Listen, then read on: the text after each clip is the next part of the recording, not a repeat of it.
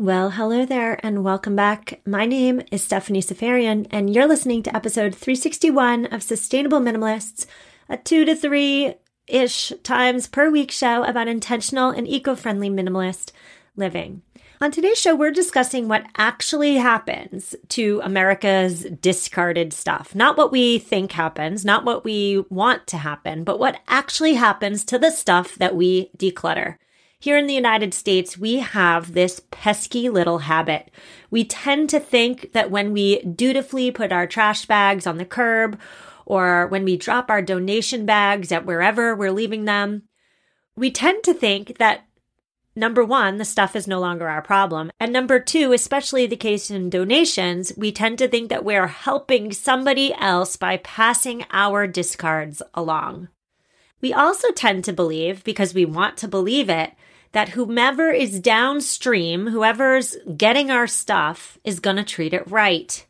We want to believe that the recycling is going to be recycled. The trash is going to be respectfully and conscientiously put to rest. Our old clothes are going to be happily reworn by somebody less privileged than us. But unfortunately, all of this rarely happens. What actually happens is we're sending our junk to poorer countries and we're making our junk their problems. Out of sight shouldn't mean out of mind, especially when it comes to the stuff that we and only we have chosen to amass. That's why on today's show, I'm outlining what actually happens to America's discards in a four part show. In part one, we're going to Africa. We're going to Ghana specifically, and we're seeking to understand why there is a clothing mountain, a literal mountain made of our no longer wanted clothes. Why is that there? Next, we're headed to the Pacific Ocean to discuss the Great Pacific Garbage Patch. After that, we are headed to an unregulated landfill in Alabama and finally, we're rounding out today's shows with a quick little lightning tour, I guess you could call it, a lightning round, a lightning tour of where America's plastics are going these days. Here's a hint it's going all around the world. We're shipping our plastic all around the world. Now, disclosure time. I might bum you out today. I very likely may bum you out today, but that is okay because I know you can handle hearing tough truths and regardless, this is what sustainable minimalists do. We face hard truths instead of turn away from them. So let's get right into part one. Buckle up. We're on the airplane. We're flying to Ghana, where there is a literal mountain made of clothes. Let's just all get on the same page by talking about our clothing problem. Every year in the United States, people throw out more than 34 billion pounds of used textiles. If you divide that by the population of the United States, that is more than 100 pounds of textile waste per person each year. Every year, the United States exports more than a billion pounds of used clothing. Exporting mean we're sending it out of our borders to somewhere else. Now, why Ghana? How does the clothing get to Ghana? Well, Ghana happens to be one of the world's biggest importers of used clothing. The Kantamanto market, which is located in Ghana's capital, is one of the largest secondhand clothing markets in all of West Africa. There are approximately 30,000 people who work there to sort and wash and mend and hopefully sell the roughly 25 million garments that pass through it each month. 25 million garments a month come to the Kantamanto market. But there's a problem, right? So it sounds good. They take our clothes, they wash them, mend them, and resell them.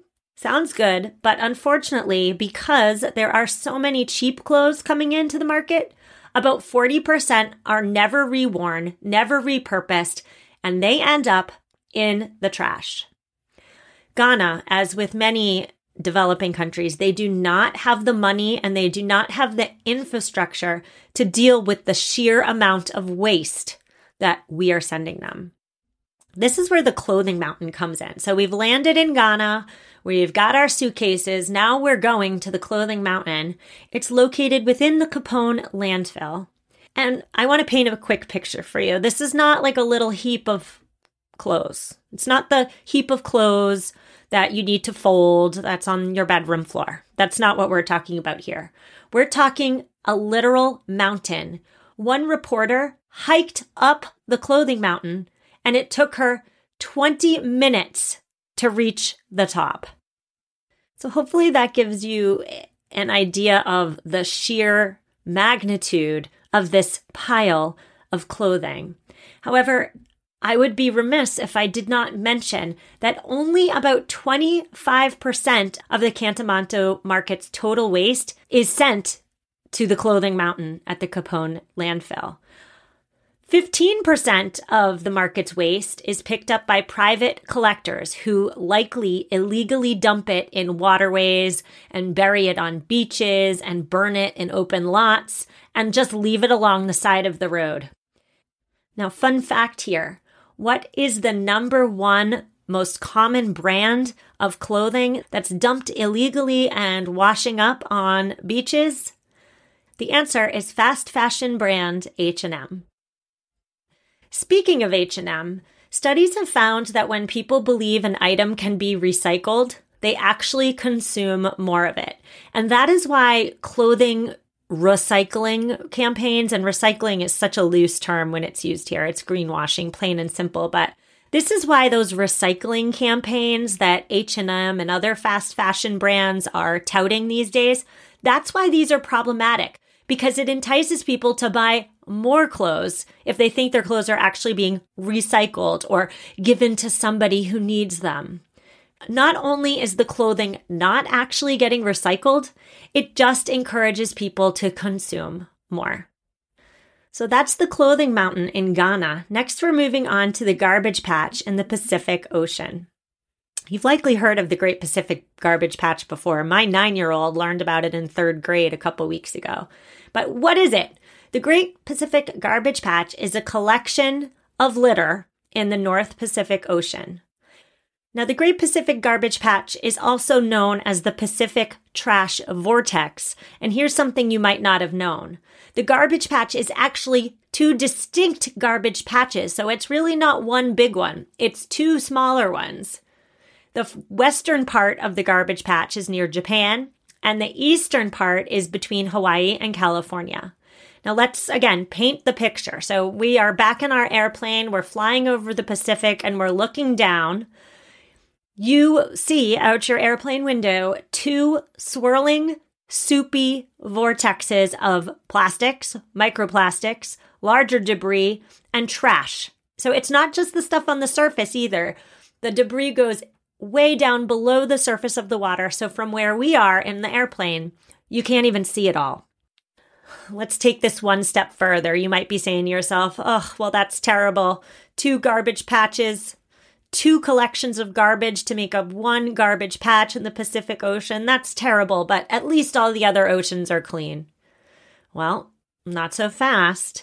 If we were to fly around in our airplane, zoom around the globe, we would find that even though the Great Pacific Garbage Patch is indeed the largest and the most well known garbage patch, every ocean has garbage patches, every single one. Okay, so you might be wondering how on earth does trash get into the garbage patch? Well, trash is drawn into the two vortexes by ocean currents. It's currently unknown how much trash is in the garbage patch, and it's especially difficult to estimate since some of the trash sinks below the surface of the water and some of it is too small. About 80% of the trash, it's estimated, comes from land based sources, so your home, my home, etc. And the other 20% comes from boats and fishing nets and other marine based sources of trash. Now, because the garbage patch is far away from any country's coastline, it's in no man's land. Remember, I had mentioned on a headlines episode before that after you get a certain amount of feet away from the coast of a country, it's no man's land, it's international waters. Nobody has jurisdiction over it. So, because nobody has jurisdiction, no one country has taken responsibility for cleaning up the Great Pacific Garbage Patch. I should also say here, too, that cleaning up the patch is also going to be complicated by the various sizes of plastic that are located in the vortexes. The big ones might be easier to capture, but the microplastics will be more difficult. So there's that problem, but then there's also the sheer magnitude of the two vortexes making up the singular patch. The National Ocean and Atmospheric Administration's Marine Debris Program has estimated that it will take 67 ships an entire year to clean up less than 1% of the North Pacific Ocean. Holy moly. So, one year's work for 67 ships to clean up less than 1% of our trash. So, we're going to take a quick break. And I should say here too if you're feeling all sorts of things and you want to know how to help, you want to help the Clothing Mountain in Ghana, you want to help the Great Pacific Garbage Patch, towards the end of today's episode, I have some specific tricks and some broader suggestions for you. We're going to take a quick break. And when we come back, we're going to hop back into our airplanes and we are going to fly to a landfill in Alabama. I'll see you in a minute. Mother's Day is around the corner, and I have the best gift idea for you. Hold on to your hats. It's mylifeinabook.com. Every week, My Life in a Book will send your mom a question via email. They will compile all of your mom or the mom in your life's answers and create a legacy keepsake book. The book becomes something you and future generations can treasure forever. I gave both my mother and my mother in law my life in a book, and they've already started responding to the prompts when my mother in law received her first prompt, she said, Oh my goodness, what a thoughtful gift. And that's what we all want, right? We all want to give thoughtful gifts. So check out mylifeinabook.com and use code sustainable at checkout for 10% off. Create an unforgettable gift for your mom this Mother's Day. mylifeinabook.com and use code sustainable for 10% off today. And we're back. On today's show, we've been traveling around the world. First, we went to Ghana and then we went to the Pacific Ocean, and now we're headed to Alabama. So, buckle up your seatbelts. We're on our way. Before we get there, though, let's talk about some statistics about United States landfills. In 2018, which by the way, yes, it was five years ago, but it's also the most recent year that the EPA has data for. In 2018, 146.1 million tons of trash was put into landfills. This works out to approximately, maybe you've heard this number before, 2.7 pounds of trash thrown away per American per day that's ending up in landfills.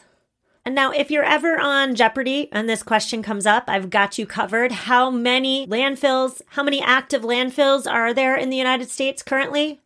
There are currently approximately 2,000 active landfills here in the United States. All right, so our plane is landing just outside of Birmingham, Alabama, in St. Clair County. The landfill there in late last year, late 2022, the landfill caught on fire and burned for months. It is now either very close to being put out or put out completely. The landfill is privately owned. It's called the Environmental Landfill Inc., and it's about a 13 acre landfill. Nobody knows how the fire started, but initially flames could be seen above the tree line. People had to stay indoors.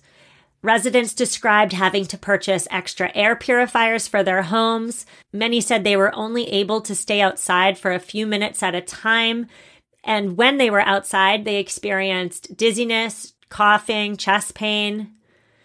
So, three months of fire, three months of staying inside. The fire moved underground, which made it much more difficult for firefighters and forestry commissions to put out.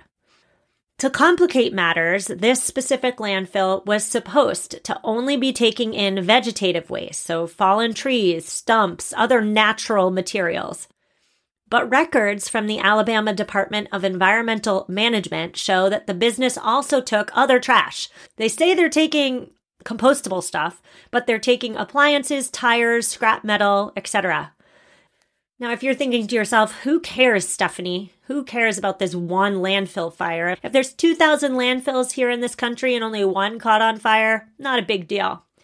Well, the U.S. Fire Administration says that this is just one of tens of thousands of landfill fires, compacted trash fires, and dumpster fires that happen every single year here in the United States of America. And if you're wondering to yourself, well, why on earth did it take three months, three entire months for this fire to be put out? Well, part of the reason it took so long is that nobody knew who had the authority to enter this private property and fight the fire. And because this is a private landfill, it's not regulated. Most regulated landfills have some system in place to prevent fires. Like maybe they apply a thick layer of dirt every single day on top of the waste. That's a great fire prevention technique. Some regulated landfills monitor the internal temperature to predict fires and therefore prevent them. But unregulated landfills like this one, they don't take these measures. So finally, on January 18th of 2023, the EPA took over. The EPA brought in 2,599 truckloads of dirt to smother the blaze. And as of two weeks ago, the agency was still finding isolated plumes of smoke that escaped from the pile, but their work is nearly or is complete. Now we're moving on to part four of today's show where we are talking about our recycling. Where are we sending our recycling these days? Well, let's just chit chat for a moment about recycling. The number 8% is often thrown around when it comes to recycling rates. It's been thought that for every 100 items we put in our recycling bin, only eight of them actually get recycled, and 92 of them actually just go to the landfill and become trash. But as of late 22, according to NPR, National Public Radio, that 8% has fallen even further to 5%. So now, for every 100 things we put in our recycling bin, only five of them are getting recycled. The recycling rate for plastics in particular is so low because it's really darn expensive to collect and sort it all. Now there are thousands of different types of plastics out there, aren't they? And none of them can be melted down together for reuse. So it's just cheaper. It all comes down to money to just throw it all away. Paper, however, is better. Paper is recycled at 66%. So paper is good. Generally, aluminum and glass tend to have slightly elevated recycling rates as well. But plastic, plastic's not getting recycled like you and I think it is, or I should say, want to believe it is. So, I've covered on the show before that China used to take our recyclables happily, but they stopped doing that just before the pandemic. So, where are we sending our plastics these days? Any ideas? Currently, the United States is exporting 38% of its plastic to Canada. Canada, Canada, what are you doing with our plastic? Interesting. 18% of our plastic is going to Mexico. So if 38% is going to Canada and 18% is going to Mexico, they're still slightly less than half of our plastic that's unaccounted for. What countries are taking 46 ish percent of our plastic? Well, next up is India, Malaysia, Indonesia, Vietnam, Turkey, and El Salvador. So we're sending our plastic trash literally all over the globe. So, what am I saying here? I'm saying that here in the United States, the vast majority of the plastic waste that we create, so you and me, the vast majority of it, 85%, ends up in landfills. 10% of it is incinerated, and 5% of it is potentially recycled. About 1.5% of plastic waste is exported to other countries. And that 1.5% of plastic going to Canada, Mexico, India, Malaysia, etc., That is included in the 5% recycling rate. Okay. I really wanted, and I hope I succeeded in making the point that we tend to, here in the United States, we tend to make our junk somebody else's problem. And the somebody else often happens to be a developing country or nature of some sort. In this case, in today's show, it was definitely marine ecosystems over in the Pacific Ocean. So I can't end a show on such a sad and dire note. So I always, of course, have some suggestions on how you and I can do better.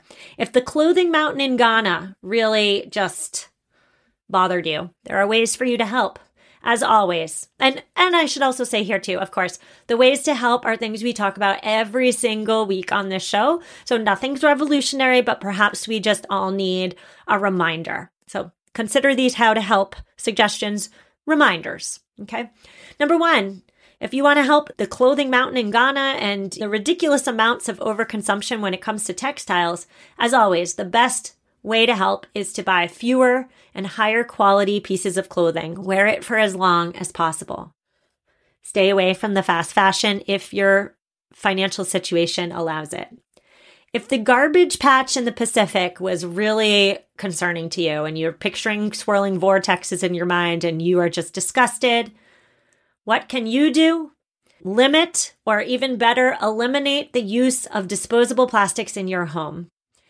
If you have to buy something that's plastic, look for something with a very high percentage of post consumer recycled waste within, not a little percentage, a big one. And also, Earth Day is coming up and what is Earth Day without some community cleanups? I suggest you, if you have a stream or a river in your community, yes, clean up the streets, of course, but spend extra time cleaning up the rivers and the streams because 80% of ocean plastic, so all the plastic that gets into the ocean, 80% of it comes from 1,000 rivers worldwide. So remember, streams become rivers and rivers funnel into the ocean. So clean up those streams and rivers and hopefully prevent some waste from entering our oceans. If the landfill fire is freaking you out, as it kind of freaks me out, I'll be honest. Zero in on your trash production. How much trash is your family producing? How can you reduce it? We're not about eliminating trash production on this show because it's very, very, very difficult, if not impossible, in my opinion. But reduce your trash. Let's stop being so wasteful and start being more conscientious. And then finally, the recycling problem. That 5% recycling rate, oh my goodness, and we're not recycling it, we're shipping it around, hoping other countries are recycling it for us. If that's concerning to you, as always, try to buy less stuff. Buy stuff with less packaging. Support the companies who care about plastic waste and are actually doing something to reduce or even better eliminate the amount of plastic they use in their products. Also, donate to nonprofits that are fighting plastic pollution. There are lots of them. My final word for today's show is that when we subscribe to the idea that somebody else, someone less fortunate than us, some other country, somebody wants our stuff. When we subscribe to that idea, that is the epitome of white saviorism. We think we're saving the world with our discards, with the stuff we've decluttered. And that's just not true.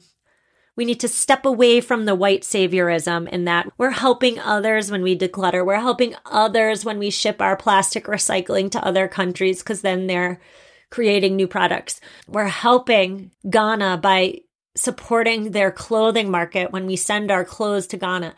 None of that is true. None of that is true. So if you like this show, I haven't asked in a while, but I'm asking today. If you like this show, would you mind leaving it a quick review? Apple Podcasts and Spotify are both great places to leave reviews, and I thank you so, so much for your time in supporting the show in that way. We'll be back tomorrow with our headlines episodes, which are environmental headlines you need to know in under 15 minutes. So if you have a 15 minute or less commute, you can just put it right on, get the information you need to know, and go about your day. I will see you then. Thank you, as always, for the reviews. Thank you for listening. Thank you for sharing this content. I see you and I appreciate you. I'll see you tomorrow. Sick of being upsold at gyms? My guy, you're currently a base member. For $90 more, I can upgrade you to our Shred membership. For 130 more, you'll be a Swole member. And for just $300 more, you'll reach Sweat Platinum. At Planet Fitness, you'll get energy without the upsell. Never pushy, always free fitness training and equipment for every workout. It's fitness that fits your budget. Join Planet Fitness for just $1 down and $10 a month. Cancel anytime. Deal ends Friday, May 10th. See Home Club for details.